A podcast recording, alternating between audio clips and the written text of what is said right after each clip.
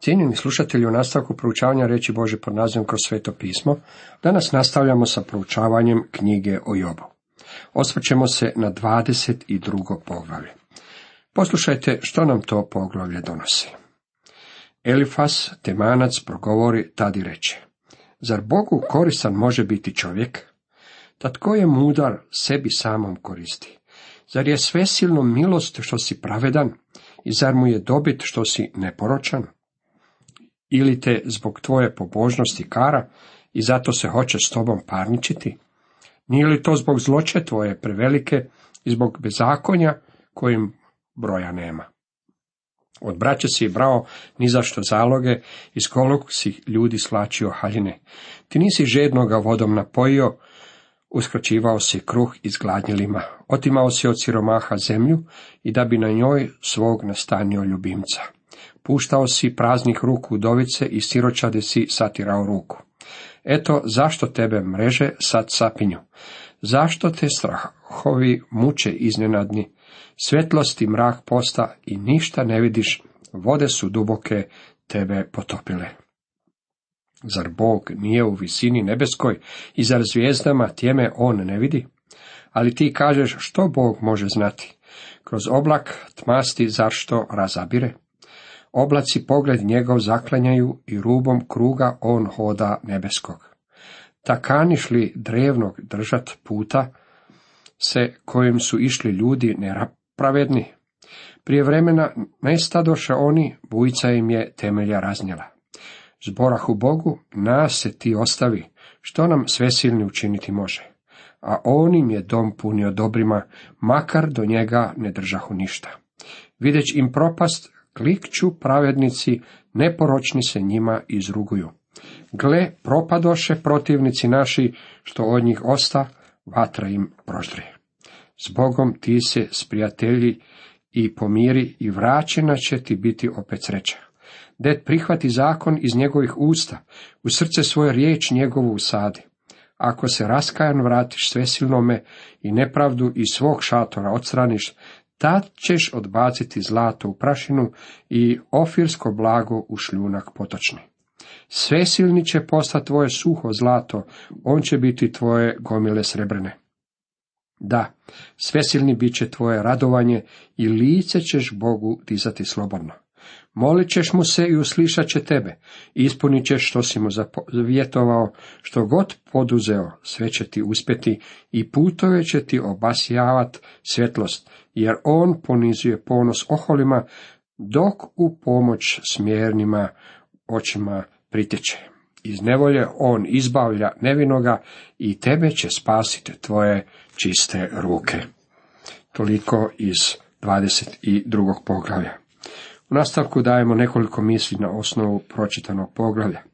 Tema ovom poglavlju glasi treća Elifazova beseda. Došli smo i do treće trećine, da se izrazimo športskim žargonom. Ovo je po treći put da ovi muževi ulaze u arenu kako bi se borili u svojoj intelektualnoj borbi. Takve vrste okršaja danas više nisu privlačne. Kada sam ja još bio student, znali smo imati debatne ekipe i takve vrste natjecanja. Međutim, već i onda nisu bili popularni kao što nisu popularni niti danas. Danas se trudimo po čitavom svijetu izgraditi sve veće i sve bolje stadione. To mora biti stvarno siromašno mjesto ako nema barem jedan stadion vrijedan nekoliko milijuna maraka za nogometne, atletske i ine vrste natjecanja. Međutim, vrlo malo odlazi na intelektualnu dimenziju čovjeka, a još manje na duhovni trening. Ovdje u knjizi o Jobu možemo vidjeti jednu intelektualnu, ali i duhovnu borbu. Znate, jako malo nas je stajalo na vratima državne nogometne reprezentacije i bilo u prvoj petorici kakvog prvoligaškog košarkaškog kluba, međutim svi mi, bez iznimke, nalazimo se u areni života i duhovne borbe. Mnogim ljudima ovo se ne čini pretjerano važnim. Oni bi radije sjedili na svojim sjedištima i gledali nekog drugog kako umjesto njih nosi loptu. Vi i ja, dragi prijatelji, vojujemo svoju duhovnu borbu. Pavao nam govori da se hrvamo i da se taj hrvački meč odvija upravo sada.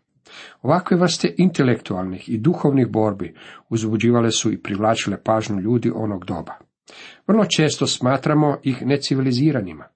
Mi smo ti koji gradimo na desetke milijuna dolara vrijedne stadione za tjelesne borbe, a uopće ne naglašavamo intelektualnu borbu. Sjetit ćemo se da je Elifaz bio čovjek koji je doživio izuzetno iskustvo. Imao je čudno i misteriozno viđenje. On je spiritist, on je taj koji je rekao vidio sam. Elifas temanac progovori tad i reče. Zar Bogu koristan može biti čovjek, da tko je mudar sebi samom koristi? Sama narav pitanja otkriva kako čovjek ne može biti koristan Bogu. On je pitao Jobe, stvarno imaš visoko mišljenje o sebi, međutim što misliš što Bog misli o tebi? On misli da Job smatra kako bi Bog mogao profitirati nešto iz njegovog ponašanja i da ako ga Bog ne bi obuzdao, mogao bi postati prejak za Boga. To je ujedno i razlog zbog kojeg je Joba snašla sva ova nevolja. Elifas je u svakom slučaju potpuno promašio cilj.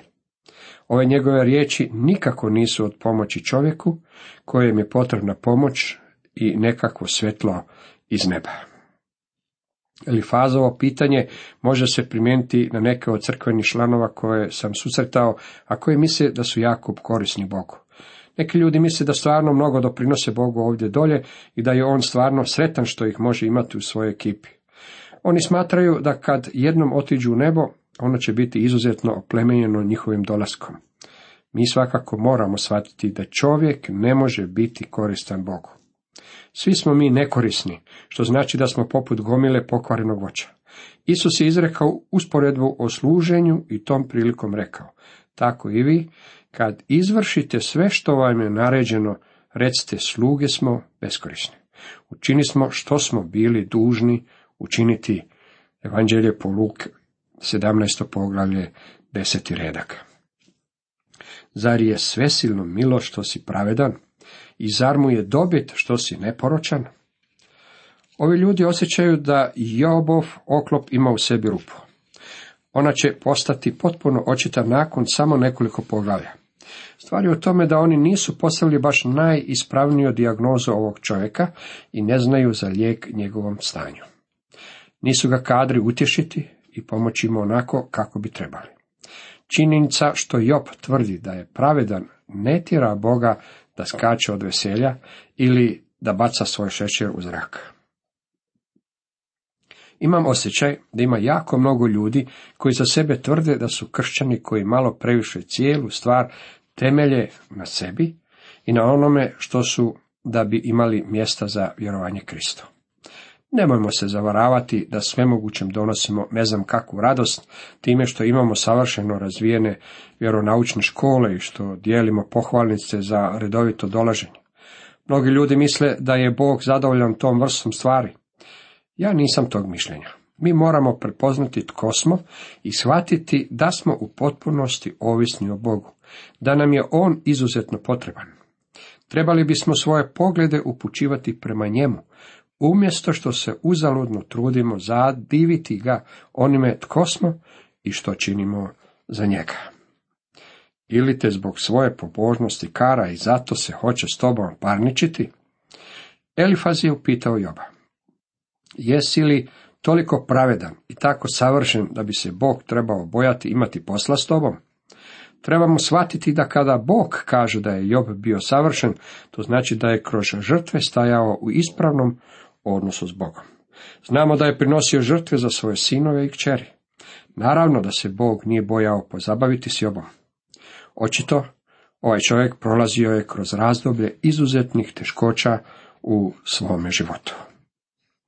Dalje nastavlja, nije li to zbog zloće tvoje prevelike i zbog bezakonja kojim broje nema? Od braće si brao ni zašto zaloge iz golih si ljudi svlačio haljine. Ti nisi žedno ga vodom napojio, uskraćivao si kruh i skladnjelima. Elifas se ovdje upleo u vrlo pokvarenu stvar. Vidite, kada je ova tragedija zadesila Joba, bio je to uzrok da se mnogi ljudi zapitaju. Pitam se što se to skriva u njegovom životu. S obzirom da nisu mogli pronaći ništa u njegovom životu, što bi moglo postati mogućim uzrokom njegovoj patnji, počele su se širiti glasine. Ljudi su počeli izmišljati razne razloge. Nije prošlo dugo, a oni su od sasvim malo materijala imali bezbrojne priče. Upravo To ovdje čini Elifas. Već je optužio Joba da se ponaša kao da smatra da će Bog iz njegovog čestitog ponašanja izvući nekakvu korist. Sada okreće ploču i govori Jobu kako njegova zloća nikako ne bi mogla biti veća. Elifaz smatra da je najbolje Jobu reći sve ono zbog čega je kriv. U stvarnosti on nagađa jer niti jedna od ovih optužbi nije istinita. Radi se o čistom treću. Promotrimo međutim optužbe koje Elifas upućuje protiv Joba. Ovakav postupak uopće ne pomaže Jobu. Stavlja ga na optuženičku klupu. Umjesto da se Joba dovede u položaj da brani Boga, Joba se tjera da brani samoga sebe. Ako Job postane uvjeren da nije kriv za ove lažne optužbe, počet će misliti da je Bog svakako učinio pogrešku i da nešto nije u redu s Bogom. To je, je drugi način razmišljanja o istoj tematici. Elifazove optužbe dovele su Joba u situaciju da se brani na ovakav način. Poslušajmo glasine koje kruže u Jobu. Otimao si od siromaha zemlju, da bi na njoj svog nastanio ljubimca. Puštao si praznih ruku udovice i siročadi si satirao ruku. Eto, zašto tebe mreže sad sapinju? Zašto te strahovi muče iznenadnji? Svjetlost ti mrak posta i ništa ne vidiš. Vode su duboke tebe potopile. Elifas želi reći kako je Job počinio sve ove stvari, a sada se glas o tome konačno i proširio. On nastavlja upozoravajući Joba da je Bog viši od njega i da bilježi sve stvari. I dalje nastavlja, zar Bog nije u visini nebeskoj? I zar zvijezdama tijeme on ne vidi? Jobe, činio si sve ove stvari kao da te Bog ne vidi. Međutim, on te vidi. Jako si mislio da si se izvukao sa svime ovime, očito je da nisi olako prošao. Cijela ova rasprava počiva na pretpostavci da je Job počinio neki grijeh kojeg skriva i za kojeg ne zna nitko osim Boga, a sada Bog obračunava s njim. To je objašnjenje za njegovu bolest i sve nevolje koje su ga zadesile. Barem prema onome što Elifas iznosi. On misli da si Job zamišlja Boga kao Boga koji nema pojma o onome što se dešava u njegovom svemiru. I nastavlja. Ali ti kažeš, što Bog može znati? Kroz oblak tmasti zašto razabire? Oblaci pogled njegov zaklanjaju i rubom kruga on hoda nebeskog. Jobe, ti njega ne vidiš, međutim on vidi tebe i zna sve o tebi. Da kaniš li se drevnog držat puta kojem su išli ljudi nepravedni? Prije vremena nesadoše oni, bujica im je temelja raznjela. Zborahu Bogu, nas se ti ostavi, što nam sve silni učinit može. Radi se ovdje o istoj argumentaciji koju smo čuli na samom početku. Svo svoje izlaganje Elifas temelji na nekom svom iskustvu. On može reći, vidio sam zločince. Ovdje možemo vidjeti Elifazov govor o evanđelju. Međutim, Jobu to nije bilo potrebno jer se nalazio među otkupljenicima. Job je mogao reći, ja znadem dobro, moj izbavitelj živi. U nastavku čitamo sljedeće, s Bogom ti se sprijatelji i pomiri i vraćena će ti opet biti sreća. Ovo je predivan i veličanstven poziv, no on nije bio primjenjiv na Joba. On je poput mnogih poziva koji se danas upućuju u crkvama. Pred propovjednikom sjedi zajednica otkupljenih ljudi, a upućuje se poziv na spasenje. U takvim okolnostima poziv je gotovo beznačajan i na granici je da ga se nazove smiješnim. Tražiti od Joba da prihvati i Krista, kada je već prihvatio Krista, nije odgovor na njegove probleme. S Bogom se s prijatelji pomiri, jer milostiv i valjan poziv. To je poziv kojeg nam upućuje sam Bog. Gospodin Isus u Novome Zavetu rekao je istu stvar.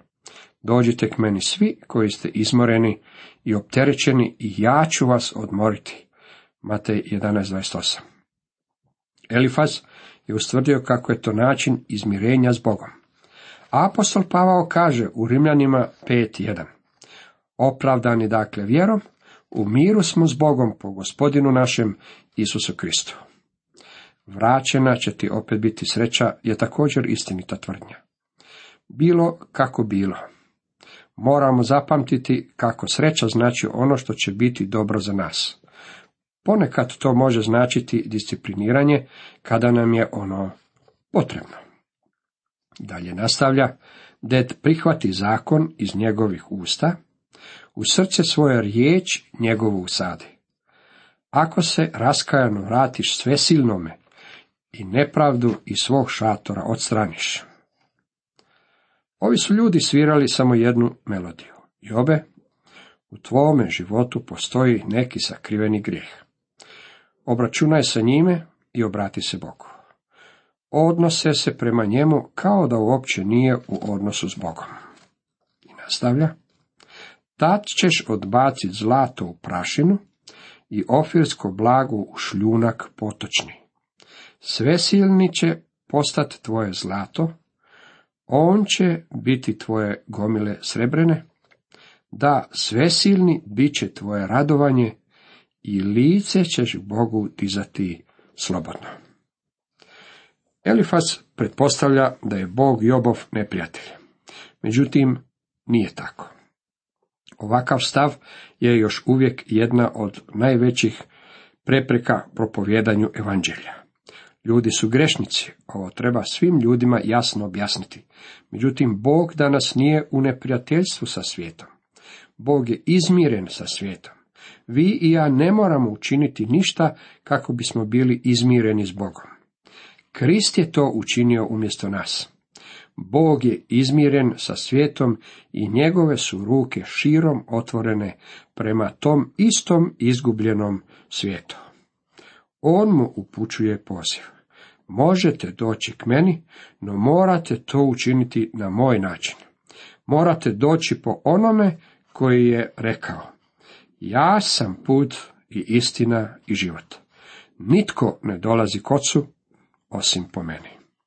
Ako dođete po tom putu, po njegovom putu, smjelo možete doći u Božju prisutnost.